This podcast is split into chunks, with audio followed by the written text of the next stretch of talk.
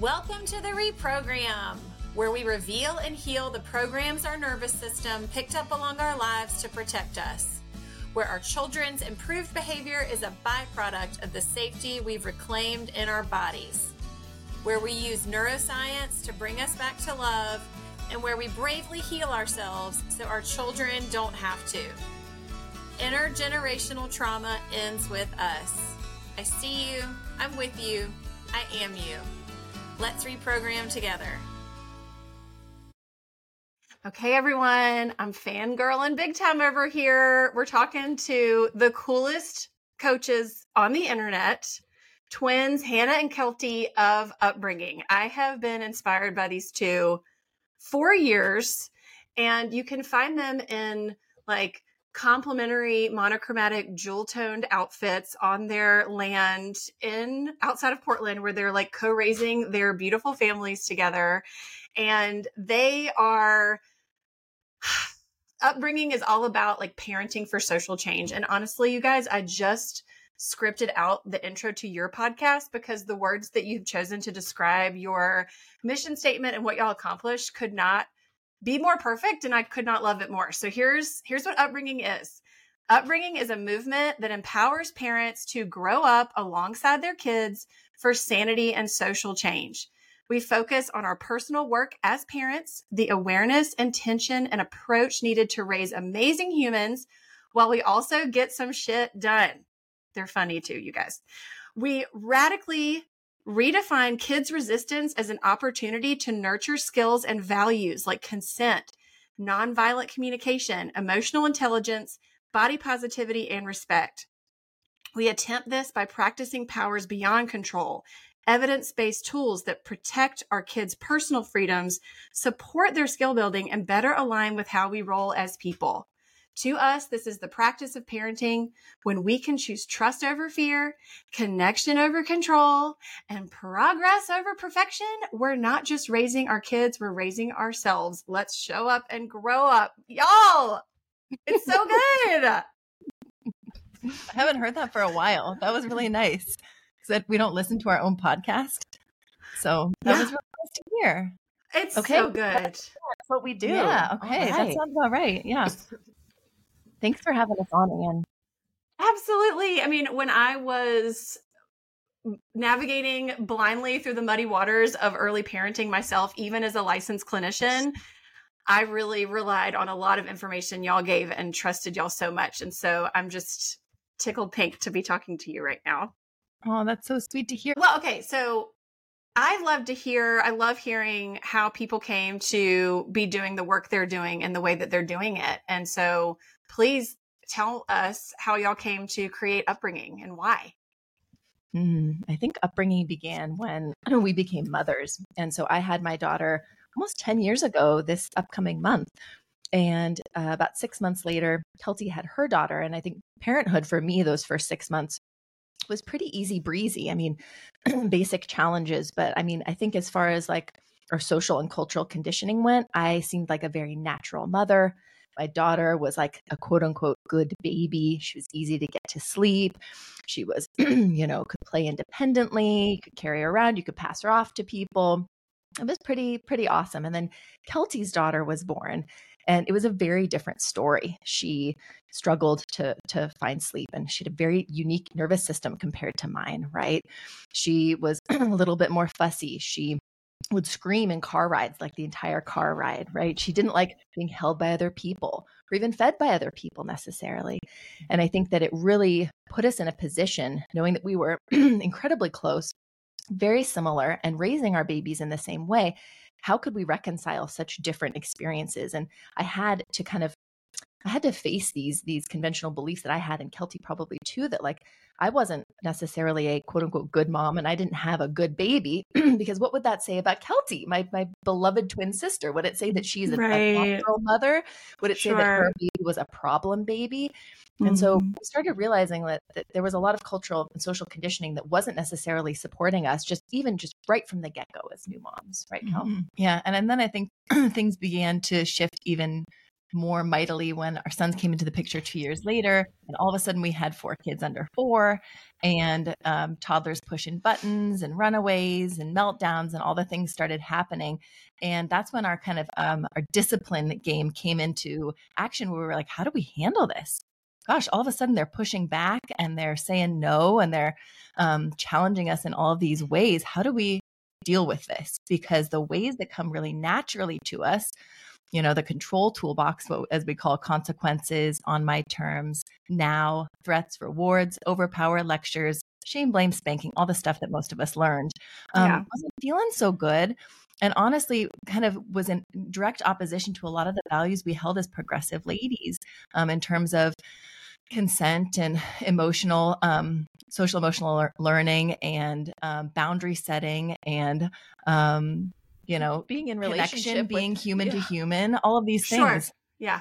Yeah. So I think that around then was a, a, kind of second great awakening for us. And when we started reading a lot more, um, taking trainings, coachings, all kinds of things like that, and just kind of deep diving into like, what makes these little humans work? How can we be struggling to grow up alongside them and build the skills needed to support them in a way that doesn't feel coercive, control based, shame based, all those things. And that doesn't fry our nervous systems oh, because sure. we're very sensitive, you know, empathic, um, introverted ladies. Mm-hmm. And so, you know, working with four kids under four, two of them who were highly sensitive and spirited, um, was really challenging. So it wasn't just about, you know, getting through the day um, with our, our kids and, and nurturing them in ideal ways, but also just getting through the day ourselves, right? Truly, I was just listening to y'all on the walk an hour ago, and I loved what one of y'all said about how hard it was growing up in that control, shame based, behavior focused model. And we don't have to experience it again by giving it. Mm-hmm. Yeah.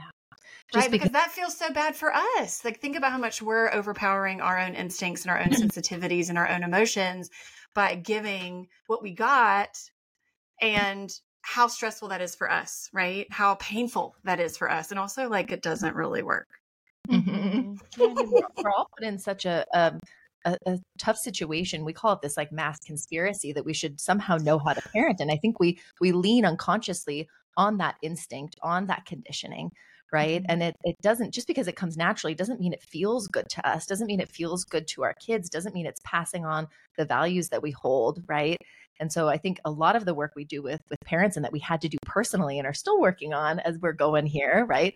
This is mm-hmm. a lifelong, um, you know, education is tapping more into our our intuition and really starting to break free from the social and cultural conditioning that is really giving us a script, so to speak, to mm-hmm. engage in these challenging moments with our kids' big feelings and, and tricky behaviors, and saying, I don't have to say that, that thing that comes so naturally to my mind because it's actually perpetuating inherited legacies of control that were used on me and my parents and my grandparents and so on and so forth, right? Mm-hmm. And that I can start saying something new that aligns with really who I am and who I see my child being and and start a new way of of conversing around these tricky topics. Like a freaking men. I mean that's what that's what this topic is today, right? It's it's not you, it's the parenting script you were given, right? Mm-hmm. And I always want parents to leave the podcast with an emotional experience of knowing there's nothing wrong with you. You're not bad. Right. Mm-hmm. And sometimes it baffles me too, what you're talking about around these instincts that feel so unaccessible to us when we become parents often. It, I was listening to another um, podcast earlier today about you know how to co-regulate and all these say three sentences and match your face to their face. And how far have we gotten away from our instincts? It's like this is how you eat food. Put the soup bowl in front of you. Take your hand. And like sometimes i feel like i'm just teaching parents and, and again i had to learn this too i'm not saying i also had to truly learn this but i'm also so baffled at how we have a world of parenting experts that are literally teaching us how to communicate, teaching us how to connect. This should be instinctual. And we have this cultural legacy that has just gotten us so off track. Mm-hmm. Yeah, it's a, a, coming home to ourselves, to our our kids, to our hum- shared humanity. I mean, Kelty, you were talking yeah. this morning on our walk about the trend that we've seen. When we really think about it, it's like, wow, we've gotten so far off base in terms of relating human to human. You know, yeah. that is really hard. But when you actually look at historically like 100 years ago i mean think about how what parenting was like then like mm. puritanical victorian times like mm. You know i mean wow and now you see kids and they get to play on the playground and they get to go around without shoes and like i mean things have changed when when you think about it it's nice to kind of get a little bit of a historical context but i think what you're mm-hmm. saying too mm-hmm. we still have so far to go we are on a really big change wave um, and all of these things really matter not to add more pressure at all but to to really hopefully get us all excited and empowered and inspired to to make little changes mm-hmm. when we mm-hmm. can. I like that you also bring up that we're learning so much and that can be really overwhelming to be like, okay, I have to say what things. Okay, so I need uh, I'm going to look at them for a few beats and then I'm going to say this one thing that's hopefully the golden ticket that's going to get them to freaking calm down, please. Right? And that can be really overwhelming to parents thinking, okay, I'm doing it wrong, what comes naturally, which is hard enough to pill to swallow, but then I have to say all of these other things, right? I have to shift that script from okay, go to your room or shut up or you can't talk to me that way or that's unkind or why are you doing this or what's your problem or you're being a bad kid or any of those things. I'm shifting away from those. But now I have to say, what? Now I have Right, to- what am I? Yeah, yeah. What's positive discipline? Right, right, right, right. And yeah, it can be really overwhelming. It's like we're going from going hard on our kids to then going hard on ourselves. And neither of mm-hmm. those things is helpful. Yeah. Exactly. And- it's like we we got the message we were a bad kid often for being being wild, being powerful, being emotive, all the things that are natural, normal, healthy. Now we're a bad parent, right? Mm-hmm. Yeah. and we've been carrying Absolutely. Right. And and y'all do this so well.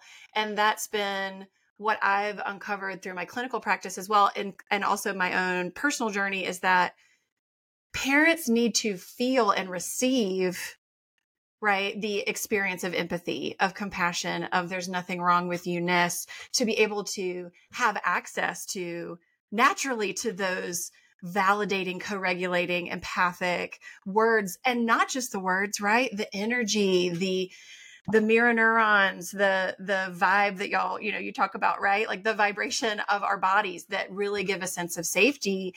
We it's it's the it's the difference between like looking at the blackboard and we're learning this in school and hey we're having experiential learning right? Like we're out in nature we're putting things together through experience. Don't you agree Mm, absolutely. Mm-hmm. I think um, so much about this I think is is that the fact that we're all growing up together. And so we're not supposed to know all of it. We're not supposed to do it perfectly. That's all part of our conditioning too that maybe we're yep. not trying to harm our child with, but we're still being harmed by it. So mm-hmm. I love yeah. that you're saying that Anna saying let's open it up and just say this is, you know, we're going to fail forward with this. Like this is all like we say progress over perfection. And we're going to mm-hmm. be figuring this out alongside our kid in relationship with our kid. And that's how it's mm-hmm. actually meant to be. It totally yeah. breaks down this this this idea of authority, what an authority figure is, what a parent is, what our responsibility is. And it mm-hmm. really, the idea that we support parents in and give them permission to do is to take so much pressure off their shoulders, so much yeah. fear off their shoulders, so much shame off their shoulders, mm-hmm. and to, to really just feel free in relationship with their kids. And that doesn't mean that it's total chaos. It doesn't mean that nobody's right. in charge, but we are sharing power in a different way in the, the work that we do with parents and helping them navigate these situations. And it, it feels so much better better ultimately. Yeah, the metaphor mm. that we mm. often use is the cultural conditioning we've been handed. Like you said, Hannah tells us that as the parent, as the authority in charge, um, we've got to control everything, right? We've got to be in control in a really big way. So it's almost like it's like a stage play. We're the writer, we're the director, we're the producer, we're the stage the stage hand. We do the sets. We tell everyone where to stand and what to say and how to act, right? Mm. And that's it's this expectation or assumption that we have. And what we're really working on is saying, tear up all those scripts and let's stand on stage with our kids more like an improv act where we're all there together and it's more yes and they say something or do something we throw something in we're experimenting right alongside them in a more like egalitarian and democratic kind of open forum so to speak and it's a huge relief mm-hmm. we're still what paying the rent metaphor. the theater you know yeah, we're yeah, yeah, yeah no one falls through the floor or you know falls off of a rafter or something you know?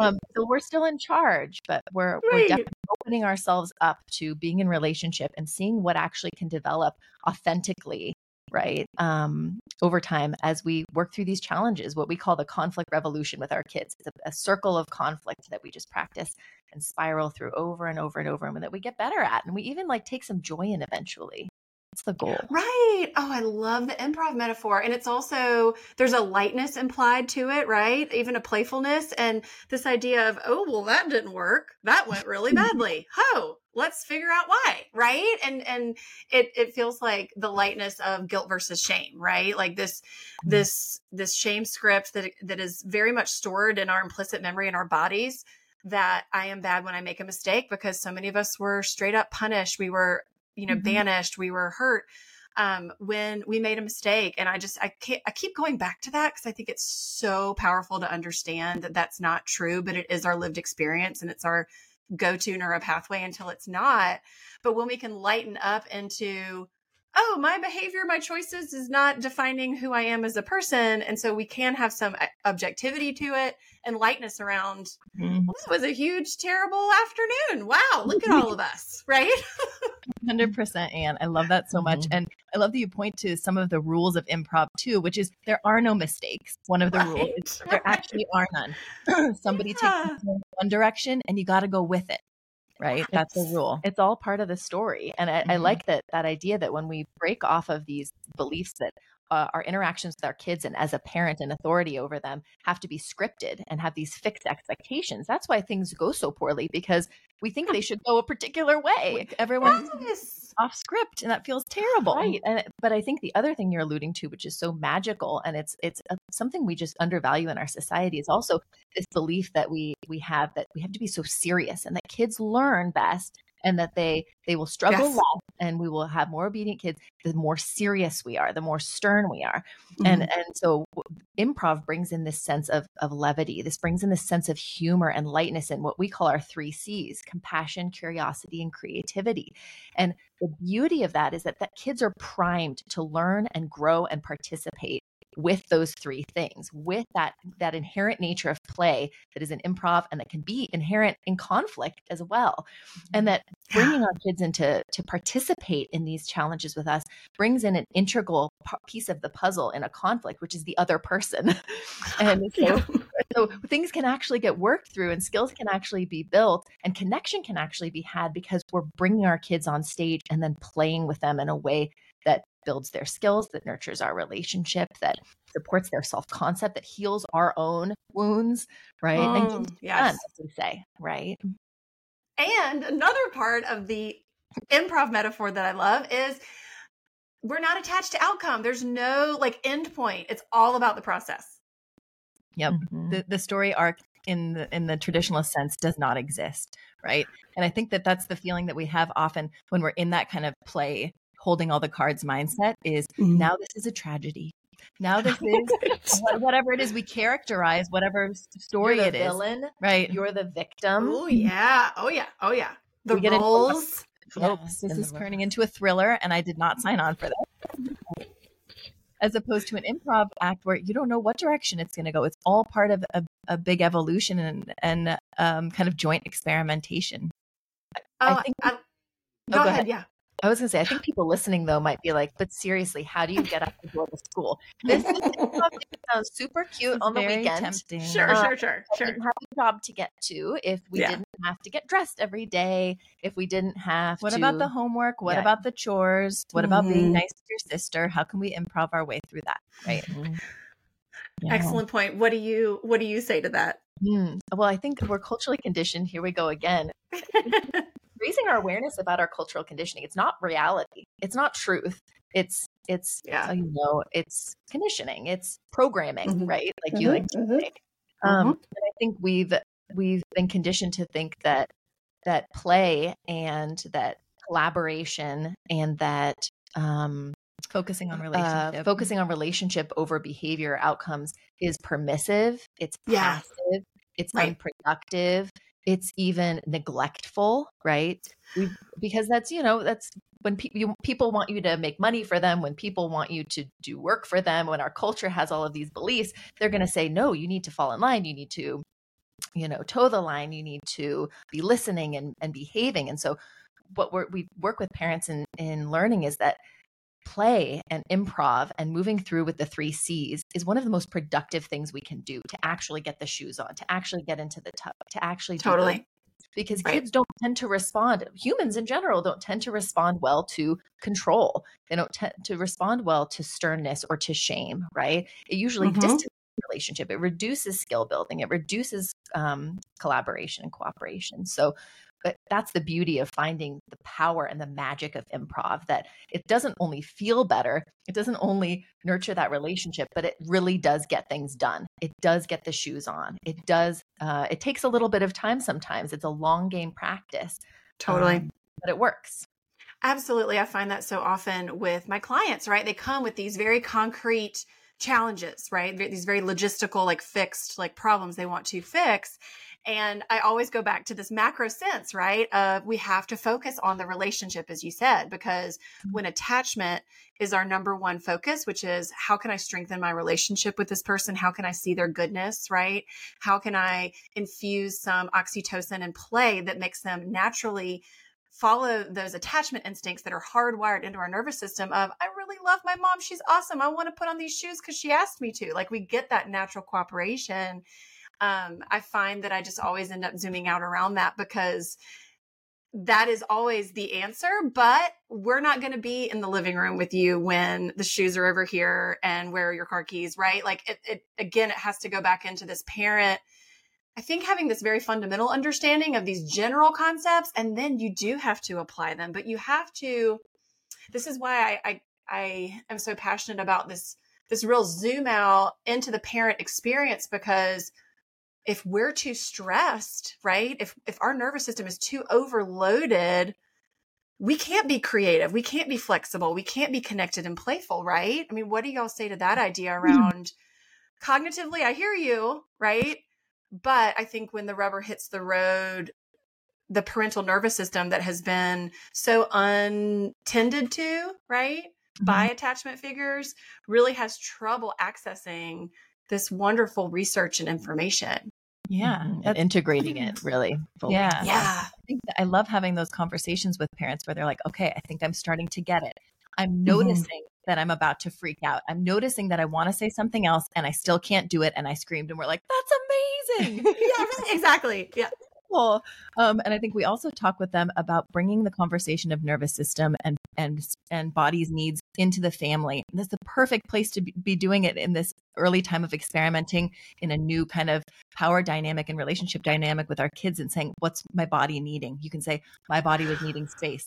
My body oh, yeah. was really overwhelmed and stressed. This often happens in, in the circle back conversation where we can repair and connect after we lost it, right? Or after we yelled, or after we got a little impatient, or um, after we gave like little shamey eye daggers or whatever it is, right? We sure later and talk about what our nervous systems and bodies were experiencing and apologize about it and talk about what our kids' bodies were needing in that moment. Beautiful. Why running away or couldn't focus on us or whatever it is. Absolutely right. Like building that ability in ourselves while also building it in our children so that they and ultimately and y'all are probably finding this because your oldest are around 10 it sounds like this is a more sustainable and easier way to parent because if we were still the top down referee, judge, authority, like I'm controlling all of these elements, that for one, we're going to get counter will and it's not going to work when they get big enough to, you know, really understand their power. But also, when we are building this internal awareness in our kids of their own bodies and needs, and when we're promoting their own agency, promoting their skill building and their self advocacy, right? You get to sit back and watch a lot of it in time right? And mm-hmm. be kind of this substitute frontal lobe. I find my kids lately just ask me a lot of questions. Hey mom, is it okay if I do this? Is it are you cool with this? And and I'm just like, thank you for asking. Yeah, that that works for me, mm-hmm. right? Because they kind of have this like problem solving ingrained in their brain already of the multiple like decisions that we're making throughout the day and is this a good one or a bad one and so they're checking in but it, it again, I think it's a, such a more sustainable way to parent. Mm-hmm. mm-hmm. I think that's so true. Mm-hmm. We we hear often from people saying this just feels so exhausting. It's so much easier to yell at, or to right. send them to their room or to you know put them in timeout or whatever it is. But now I have to get creative and I got to be goofy when I'm feeling like pissed off and I have to think of a, a fun way to like get them to the car or a fun, interesting way to to challenge them to put away all their toys in the room. That's just too much effort. And it's really interesting watching the process of those those scales tipping in the other way and realizing it's actually doing less work to be goofy, to let something go, to mm-hmm. ask a question, to reflect and validate what we're seeing or hearing. It's actually less effort than getting ourselves all riled up or you know breaking connection for a moment with our kids and having to then start all over right mm-hmm. well and thinking of the script that we're doing we're doing too that in those moments when we're thinking about building and raising kids who building brains and, and raising kids who know how to overcome personal obstacles or know how to overcome um, you know interpersonal conflict if we're just focusing on behavior and focusing on the thing getting done which is like it's that's the name of the game being a parent it's just like just get that stuff done we just need to move mm-hmm. through this thing so we're focused on actions we're focusing on behaviors we're focusing on outcomes right yeah when yeah. we start shifting all of that to instead focusing on needs, focusing on awareness of those feelings, and then focusing on ideas on ways to actually what the the obstacles are and ways to move through those. Getting goofy and creative and connecting in relationship with our kids is one of the most productive things we can do because it actually helps them learn life skills to move through and eventually get the taxes done, get their butt to the gym someday, call their mother-in-law that they really need to do. It helps them when they they come up against something, right? So eh, as a kid, it's us and our expectations. And mm-hmm. eventually it's going to be life that they come up against and they're like, oh, I don't want to do that.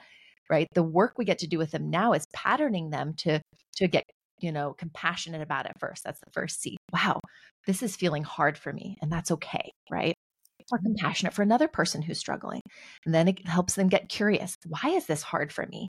to do whatever it is or yeah. curious about another person why are they struggling right now mm. and then it helps them get creative what can i do to move through this and meet my needs or these other needs or expectations in a way that feels good and feels successful right or helping other people figure out their problems and so this isn't just a little one trick pony to get kids out the door in the morning. This is sure. literal life skills that we're practicing and modeling for them. And again, like you said, Anne, it's all based in security of nervous system. Mm-hmm. So we that's why we're using connection instead of fear because fear increases anxiety increases nervous system dysregulation and reduces learning so they can't learn the three c's because we can't teach them because we're wired too so so much about it is getting into that space of saying if i'm going to be doing these three c's with my kids and they're going to be learning these three c's and then eventually do using them on their siblings and even me which is so cool yes. I need to be in a place where i'm receptive to those three c's and so we work with a lot of parents on those self-regulation strategies because it's got to start with us. Oxygen mask goes on us first in order to to move along and be the influence that our kids need us to be in those moments. Um, but it's it's an ongoing process. It's a, a, a tricky tricky um, change wave to reprogram, like you say, that that nervous system. Absolutely. It's so much and and I find that there's so much shadow work in parenting, right? I I thought about what y'all said earlier about a lot of parents will say to me as well, this child is so different than me, right? We're having such difficulty connecting or this child is so similar to me right? Mm-hmm. it's just so triggering. But what what i find in my clinical work too is you know i'll have a parent say my child is just so sensitive.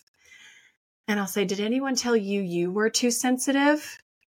And they just right? Mm. Like we've unleashed something because how much of our parenting problems are also a lot of projection right? These parts of us that we we got the message this is too much. This is this is not okay. This is bad. This is shameful. This is not accepted here. And then we tuck it away and then our child just shows up with it with no awareness of how it affects anyone which is exactly how it should be and how much of it is us returning to our own selves like you said and really shining such compassionate light on those parts of us that our that our child is really giving us the opportunity to do that for right?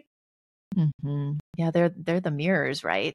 And they can really bring out the the the harmed child within us so, you know, absolutely. And so that's the mutual healing work that gets to happen. Like yeah. you said. I mean, and so that's why we always say the hard stuff's the good stuff, which makes some people want to punch us in the face, and that's okay. Yeah, yeah, yeah, yeah. Um, but like when you're in that right mind zone and you start realizing and you start doing that work, you're like, oh my gosh, the hard stuff is the good stuff. My kids' resistance is incredible information and a beautiful opportunity to build skills, relationship, right? All those things.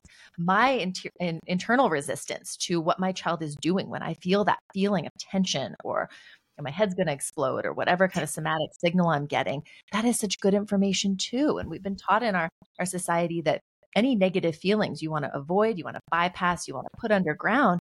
But so what we encourage, and what sounds like you obviously do too, is to say, let's unearth all of that. Let's examine that. It's safe to hold these, these challenges for us and for our kids and together. And that's the work. That's how how growth actually happens.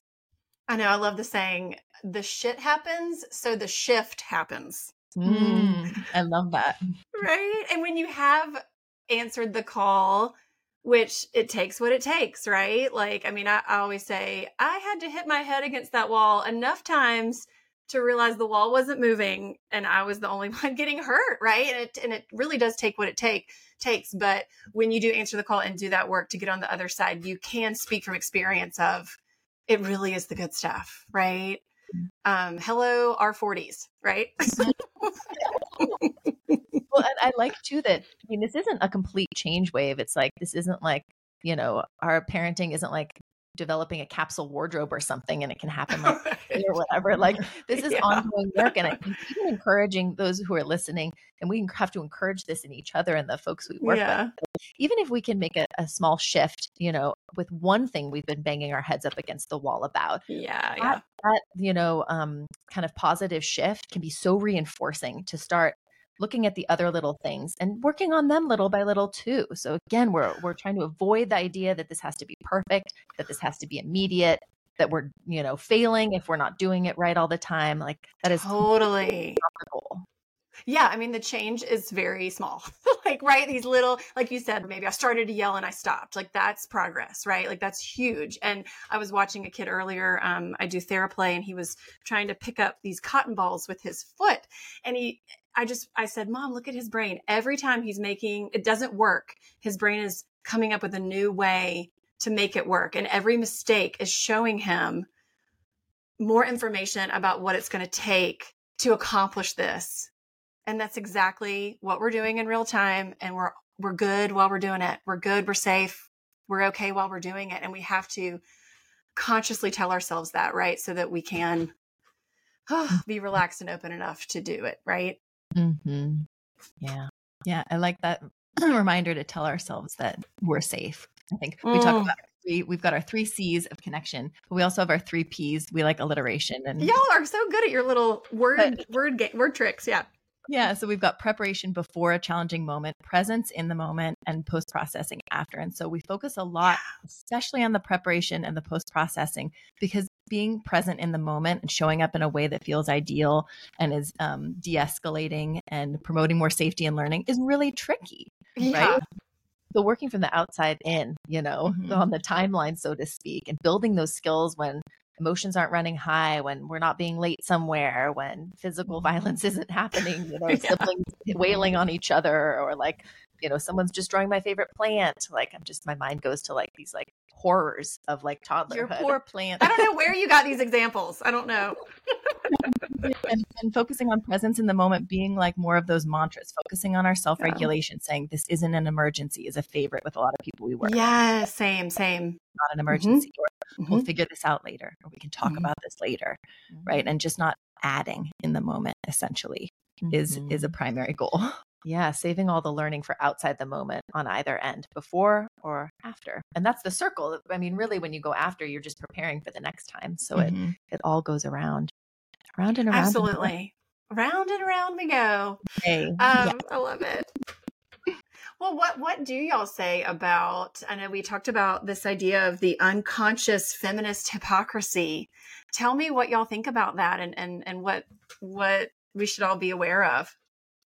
Oh mm-hmm. yeah, I mean this this comes back to like I was kind of talking a little bit at the beginning about our our girls when they hit about four, our sons were about two, and we were kind of slowly noticing a, a, hypocrisy in ourselves and we we were part of this um, kind of local ladies group that had a lot of meetups about um, you know children at the border and reproductive rights and you know gun control and all of these things. And we would go to these these hangouts and we'd come home kind of musing about them and being like, oh, these little conversations, the speakers were great. And then we, you know, during break times, we would connect with people and and just hear these things that just kind of didn't really align. Like we were mm-hmm. listening to the talking about, you know, kids at the border and how unjust this is. And then on the break, we heard someone talking about locking their kid in their room until they fell asleep, even though they were banging at the doors. And like that, how is that happening? Right. Mm. And we would come home from these you know a rally or a talk or whatever it is and feel the urge to to pull rank on our kids and say get in the tub you know? When we 10 minutes ago we were like my body my choice or right? resist you know? Yeah, resist, resist but don't resist me at bedtime. Don't resist me when it's time to brush your teeth right? And so this was a, a great moment um, of awareness building for us, a lot of moments of mm. awareness building for us in trying to really align those greater values that we have, that we hold for ourselves and for as people in the world with the ways that we're showing up around toothbrushing, bathing, toileting, car seats, clothing, eating, all of those things, right? Yeah, yeah. Because the way that we teach our kids ultimately is what they learn. It's not just don't bop your brother, eat your vegetables, you got to be clean and presentable. It's the way we're going about it says, is it consent based or is it shame based? Right? Is it body positive or is it body shaming? Is it connective and respectful or is it coercive and controlling? Mm-hmm. Right. Right. Power with or power over. Right. Exactly. Well, and I think we all identify it as like, we're these like lovely women who are like just mom, momming it and doing the best we can. Mm-hmm. And I think, mm-hmm. you know, that that unconscious feminist hypocrisy that we kind of wandered into that felt so relatable uh, and anchoring to us and so many other progressive ladies that we've worked with um, kind of made us realize wow like in the, there's an institution the home is the first institution our kids experience and so we're maybe trying to protect them from like religious institutions or you know educational institutions or other institutions that are great in a lot of ways but can also be harmful in others right mm-hmm. um, or political institutions but mm-hmm. we forget that our institution is also a hierarchy and that very yeah. often we show up as the man right and we can easily yes. be replicating these institutions that we're fighting against personally, right, or mm-hmm. professionally. But then in the home, we kind of have this new role. And so that's when the scripting started changing too, where we were like, I'm using this like,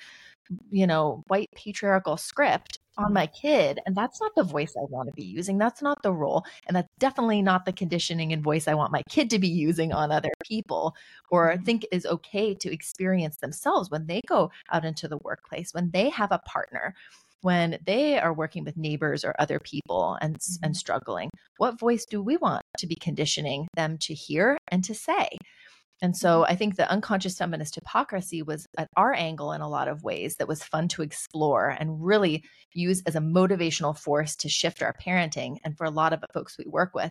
But I think there's a hypocrisy in any way, shape, or form that that could apply to any type of parent. So for mm-hmm. example, you mentioned someone you were working with who admitted to being incredibly sensitive, right?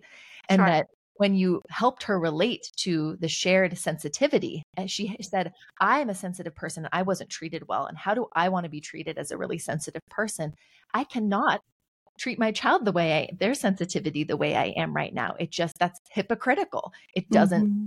It doesn't align. It doesn't work. Right or someone else could think of it from another angle how hypocritical that the the conventional parenting practices are in relationship with their kids so everyone's got their angle they're out there yeah well and it a lot of um, a lot of male identifying partners mm-hmm. who are thinking about a lot of these things in terms of organizational psychology and workplace dynamics mm-hmm. and the type of leader and influ- influence they want to be or the type of boss that they have or that they're okay working for and trying to align that kind of like boss employee um, kind dynamic. of dynamic to the parent child dynamic and being like, oh gosh, I'm kind of a dick. I'm kind of a dick boss right now a little bit. Like, wow, that's that's a big one. Absolutely. It's it's that it's it's we symbolize we we hold the power, we symbolize the power. Anything like that the nervous system that slash the body associates with that experience that they had in our relationship will actually get pro- will absolutely get projected onto whatever happens when they're an adult right and it reminds me of this idea of this power over, like we all talked about in this idea of because I said so, do it right now. We're overriding our child's internal cues, their body's messages, their agency, their intuition of, I'd really like to finish this book and then do it, right? Like, and so it goes back into this idea of how that mother, the example of she's been taught to look outside always and ignore inside right? Mm-hmm. It goes back to that theme of I don't care how you feel about it, do it anyway. Going back to also the very beginning of our conversation, we've lost touch with our intuition, we've lost touch with our body's natural cues and how one, it's like parenting for social change, but also two, it also makes these 18 years a lot easier and a beautiful relationship in the long run where they do actually want to hang out with us. They do actually want to, you know, connect with us like because they truly want to. But this idea of really honoring their internal experience while having boundaries, while having a bottom line of you do have to brush your teeth before you go to bed. How can we make that work, right? I mean, here that you just identified another hypocrisy. I think like those of most of us who identify as women are struggling to rekindle and come come back into relationship with what we call our inner wisdom and our inner authority. And yeah. that's our core essentially, yeah. right? It's who yeah. we are. And it was never nurtured uh, most of the time, in most of our relationships growing up. And so our inner wisdom is who am I and and what do I need, right? Getting wise and aware about those needs and feelings. And then the inner authority is feeling the permission and having the skills to communicate that and stand up for that to other people. Mm-hmm. And so I think that that is a huge amount of work that a lot of us are doing right now in our 30s and 40s. Absolutely. And then we realize that conventional parenting essentially shuts down kids' inner wisdom and authority and devalues those things. That's a hypocrisy uh, angle right there where you can be like, oh, dang it.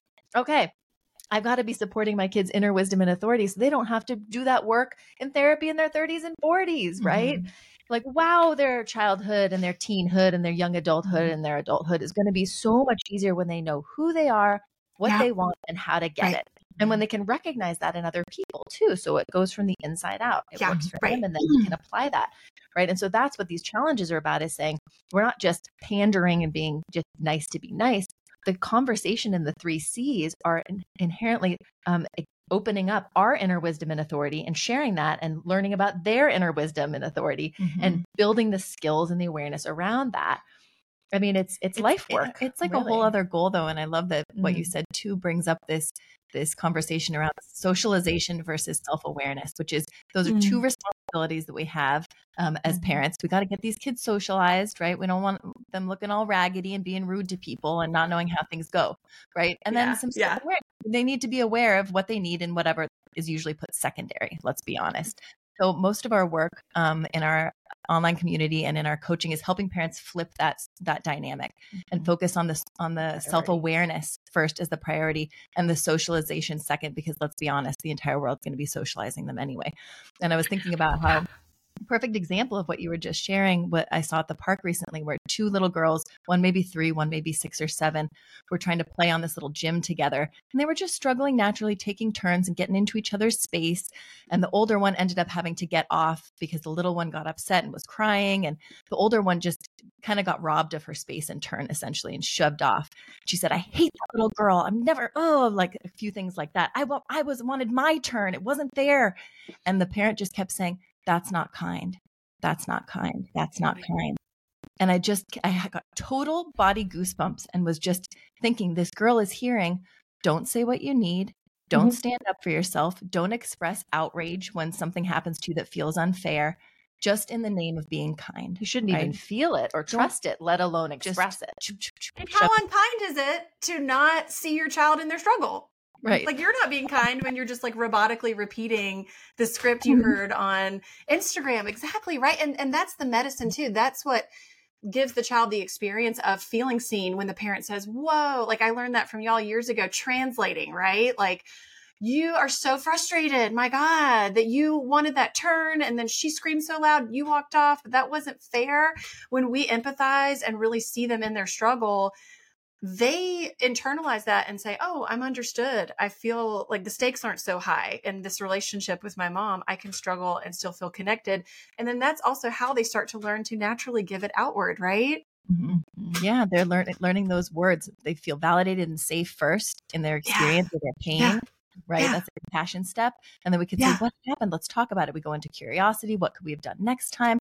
Creativity yeah. moving forward. But they also, through that process, are learning the words other than, I hate her. I'm so mad. Sure, so exactly. Walking through that and saying, that was so tricky or it's so hard when both of you want the space or we're narrating. Mm-hmm what they'll eventually be able to say once they have a more developed prefrontal cortex and have heard it things like this over and over again basically exactly i love that right so you're giving them the language you want them to be able to say in time yeah. which is that made me so angry that wasn't fair i didn't like that yeah. right yeah which and then totally i wonder awesome to say yeah, and then I wonder why she wouldn't be on the thing with me. And I wonder what we could do right this minute or next time. I mean, that those are social emotional right. skills that aren't mm-hmm. taught in schools. Mm-hmm. They're not mm-hmm. taught really anywhere. We mm, get no. These fundamental developmental opportunities with our kids when we can focus away from behaviors and more to needs, right? Of their needs and the other kids' needs and our needs. It's it's mm-hmm. really again, I feel like I keep coming back to being like, it's so dang productive. It is so and to so many people who watch though, it can look really permissive, it can look really pandery, it can it, it can, can, look, look unkind. It can look confusing, mm-hmm. it can look mm-hmm. entitled.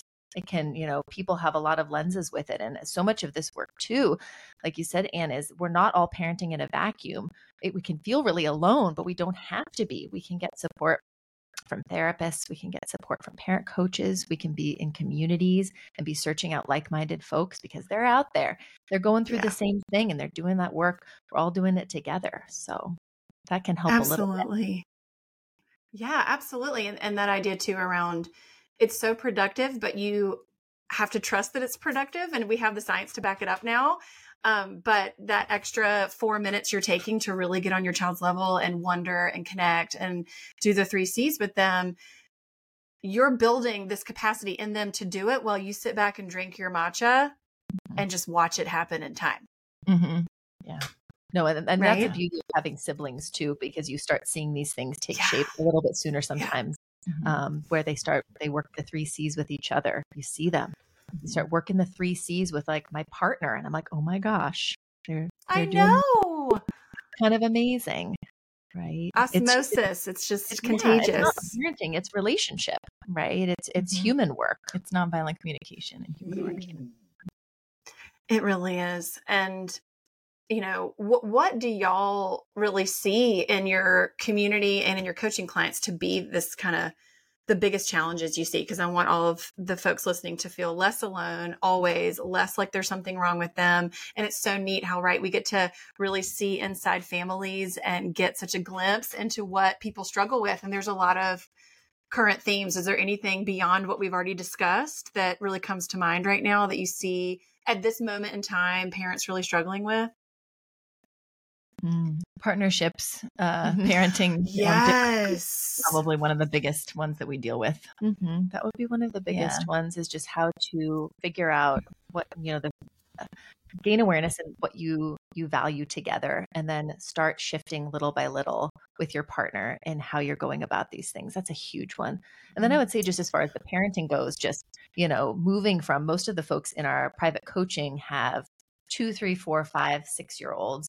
And in our community, it's a little bit wider of an age range from mm-hmm. like one to maybe 13. But most yeah. of them are, are reaching a point at a certain point, the head against the wall kind of point, where they've been maybe mm-hmm. doing to their kid with most of the activities of daily living from the get go, which is so normal to do. That's how you get mm-hmm. things done is you you mm. dress your kid, you feed your kid, you you move them yeah. along out the door, you buckle them into their car seat, right? And then at a certain point, kids start coming into their own and saying, I actually want you to do with me, or I want to do it myself. And mm-hmm. most of us do not have the communication and collaboration skills, three C's, because they weren't practiced with us, right? And modeled. We don't know how to be in relationship and get things done together right and so that's yeah. the those are the biggest things and so that's around hygiene toothbrushing hairbrushing bathing it's bedtime's around, a really big one right bedtime now bedtime is huge how to support a collaborative anchoring process we like to call it right mm. um, getting out the door in the morning so moving through with a time constraint which is so stressful and triggering to most of us mm-hmm. how to get get through collaboratively right and in most of these situations they're about our kids bodies right um yeah, even that have needs and yeah challenges are about kids' bodies so often. And so moving into a, a, way that's building collaboration because we can't move their bodies anymore and we eventually won't be able to. And um, we want to be building um, an awareness of of body autonomy and consent based practices. So that's the work we do is just helping parents figure out a new way of approaching all of these tricky moments, the big feelings and the challenging behaviors, the resistance that they see, and seeing them as really great learning opportunities to practice those three C's whenever they can, and start noticing how things do move quite a bit smoother when they're bringing their kid into onto the stage essentially they do move more smoothly and but I, they also just feel better and i like mm. that you're mm. pointing to that feeling at the park where you're just like letting stuff play out a little and, mm-hmm. and that's something that a mm-hmm. lot of people we work with say first which is things aren't really changing behaviorally necessarily with my kids but i just feel better about all of it I just feel like it's less of a big deal. I get less triggered. I'm less upset. I have less of a feeling like I'm the writer, director, producer being like, everyone is off script. This is so wrong. This cannot sure, be. Sure have yeah. that feeling. This, yes. this, play is a flop, right? None of that. Oh. Mm-hmm. totally. Right. And and the bedtime idea, right? I, I just really think that this control based culture of parenting really gets the volume gets turned up so extremely at nighttime. And we have this idea that kids resist sleep. But I think that if we took the pressure off and let them trust their bodies, kids do sleep. They, and I know there's, I know there's like the babies and, and there's some children that are just extra wired and they need a little extra help. But I think in general, we've been forcing this routine and 715 725 735 and our nervous system is so jacked and they're co-regulating off of that and if we just take the pressure off and let them have more autonomy and body respect like radical responsiveness to what their body needs and we take the hands off the wheel to a healthy middle ground place with still some boundaries in place, you'd be surprised how much your kid's body wants to sleep. Mm-hmm. Mm-hmm. Would like you agree? You, absolutely. Yeah. And I think it's such a big trust fall. Like, oh my gosh. Yeah. It's so hard to, to trust in that process. Um, and I, I, when you bring it back to a nervous system perspective, though, you're like, you know, think about the hypocrisy again. Like, what do our bodies need to wind down for sleep? When we're fried and wired after a really yeah. hard day. It is a process for most of us right? We don't just mm-hmm, like mm-hmm, hop in mm-hmm. bed and fall asleep right away. Like we mm-hmm. need support right? We lean on partners we lean on netflix we lean on other like hopefully adaptive strategies right? And and so much about this isn't again focusing on the outcome and the behavior. Just get to bed by this time. It's right. focusing on the, the intimate self care process mm-hmm. of awareness and nurturing and consent and and acceptance and trust and letting go because that's how you actually fall asleep is you have to feel safe and secure enough in your body to let go to fall asleep. Exactly so, exactly. you're alluding to the fact that these routines which we have been told very often can create that sense of security can actually create insecurity and heightened anxiety and exactly regulation that works mm-hmm. completely against the whole idea of bedtime. So yes. we open up a collaborative bedtime routine with a little more trust, like you said, where we give a little bit of power back to our kids who it's their body and their bedtime. We can't force them mm-hmm. to fall asleep. So we got to work together here. Mm-hmm. We also want our kids to learn how to fall asleep on their own, you know, capably, confidently, mm-hmm. adults. It's it's just a whole new landscape. Again, it's the the scripted play versus the improv routine. Mm-hmm. Um, and it, it does feel safer over time, though, the more you practice it. Yeah, absolutely. And, and nighttime, I tell my clients a lot, nighttime security is a real thing. It's a real need. And how many parents have you heard tell you, I know I have that they were terrified at night. They were not allowed to go into mom and dad's bedroom no matter what, unless they'd thrown up, right? Like it was just such mm-hmm. a, this, this extreme, um, authoritarian idea that like you can never come in and seek comfort and how much we need to honor our kids' needs for closeness while they're young and mm-hmm. trust that that security, again, that we're providing is gradually being internalized so that they will absolutely mm-hmm. be able to do this on their own in time. It's that irony of every time your child wants to be picked up, you pick them up and they will ask to be picked up less because you mm-hmm. met the need, right? Yeah, we meet the needs during the day. Why wouldn't we meet the needs at night? Then, yeah, you know, yeah, yeah. It's just dark. When it's dark outside. Yes. One of the, the big things that people come to us saying, my goal is that they sleep independently. And we're like, let's work on a new goal. Because that's like an ultimate goal. That, that's, that's a, a great one. ultimate yeah. goal. We'll get there someday. Yeah, yeah, yeah. Reasonable goal for well, right now. And I think the reasonable goal, what we end up discovering with folks around bedtime or hygiene or school stuff or sibling yeah. stuff, is that it's about competing needs. And that's why it's so hard.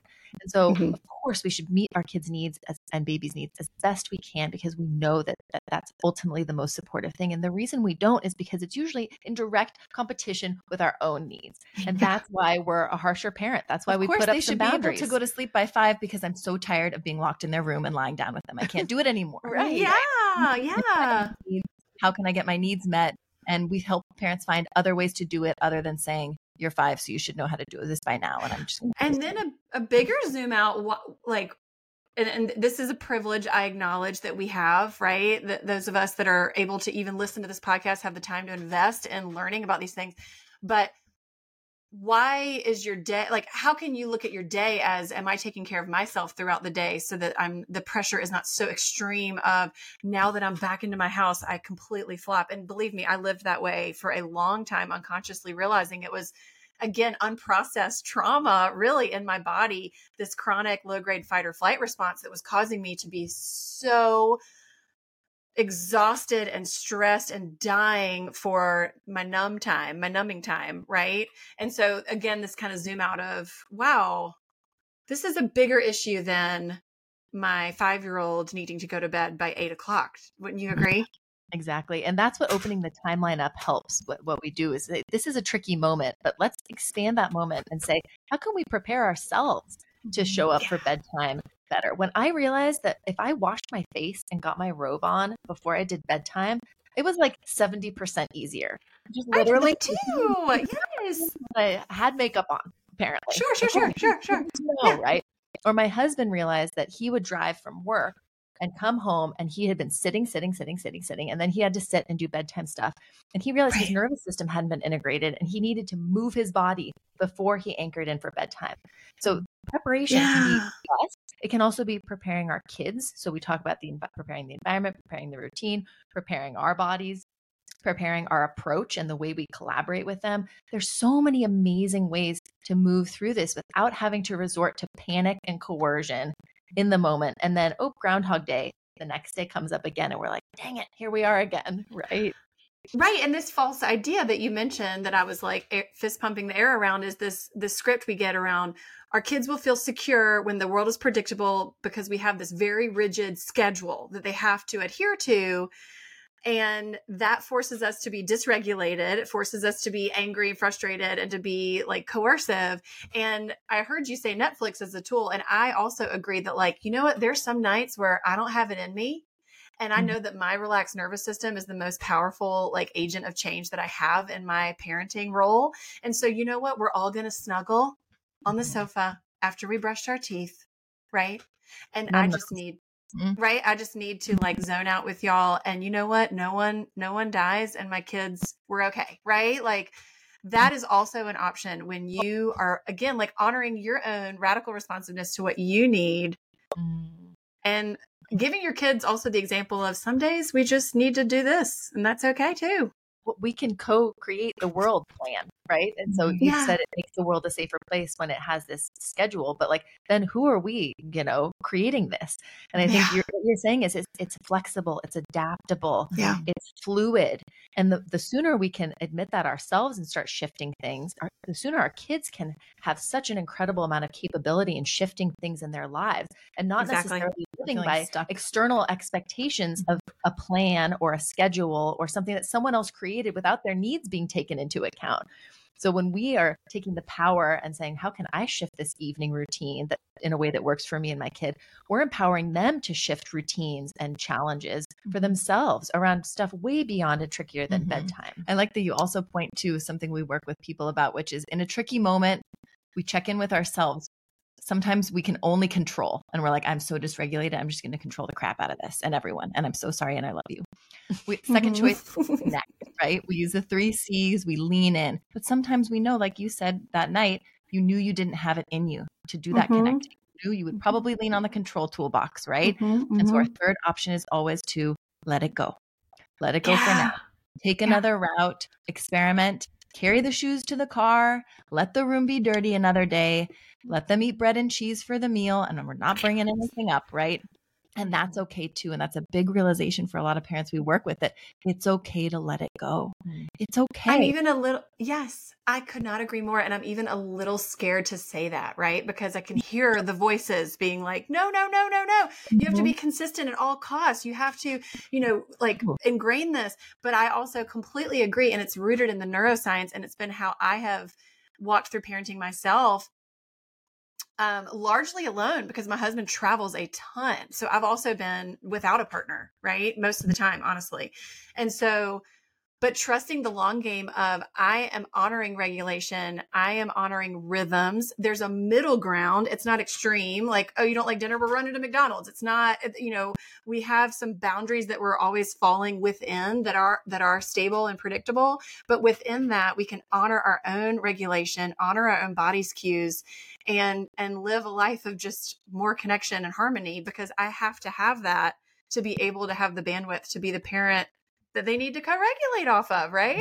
Let's let's change then. Let's reframe this. It's not letting it go. How about it's sure. letting it breathe? It's letting it breathe. Ah. The challenging moment, and that's why our challenging moment on the timeline is pre- in the moment is presence. Because when we try to do too much and control too hard, you said at all costs. There are costs to using sure. control. When we're mm-hmm. dysregulated, mm-hmm. the cost is lower learning. The cost is a negative association around things like bedtime or hygiene or dinner that we want to oh, create totally. around. Sure. Right? There's distrust or, or broken consent. Uh, there is a cost to control. And so that's yeah. why letting it breathe is a step toward connection, which mm-hmm. we yeah. will be using more and more often as we go. And that's where you get to do, if you let it go in the moment, that doesn't mean it's total chaos and you're always going to let it go because guess what? Mm-hmm. You have mm-hmm. processing. You have the, the mm-hmm. next moment on the timeline. And then after processing, you have preparation. And so that's where the work gets done in figuring out how to use connection next time. We can't always it's come strategic. up. It is. It's oh it, it is. is. And it's neuroscience based. Like we have got to honor our own regulation. Mm-hmm because the more regulated we are, the more secure our children will be. The more regulated we are, the more we can provide that internal security through relationship. And that is the ultimate way to build these resilient, self aware, connected children that can know themselves in this scary world. And I want to end on that too, right? Like, this world has got so much going on and it's so overwhelming all the change all the things and i i i soothe parents and myself knowing that this work is the most protective thing I can do for my children.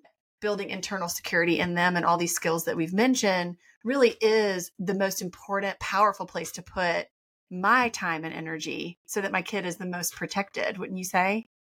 Oh my gosh, so much. It's it's something that mm-hmm. comes up with a lot of people we work with, especially new to this more conscious parenting, is they say, I want my kid to be resilient. So that's yeah. why I'm using the tools of the outside world, right? Yeah, like, right. And that's a it's a defense that a lot of people have for um, for parenting a little bit less consci- consciously and trying to figure out uh, whether it's intentional or not. But mm-hmm. I think Hannah always has a really great metaphor for a little plant that has helped people. We're just, you know, thinking of, of, of our homes not as needing to be a replica of the outside world to prepare our kids, but being more like a, a, nurturing protection from the outside world like an incubator more like an mm-hmm. incubator uh, that you would with a mm-hmm. plant where you you don't want to be um, putting the plant in in the, the the strong elements and and exposing it too harshly and too soon to all of these these external elements because it's going to harm the, the infrastructure of the plant right? Mm-hmm. the, the, plant's ultimate strength and resilience and so protecting it for an amount of time. That's not saying not allowing it to struggle. Protection is actually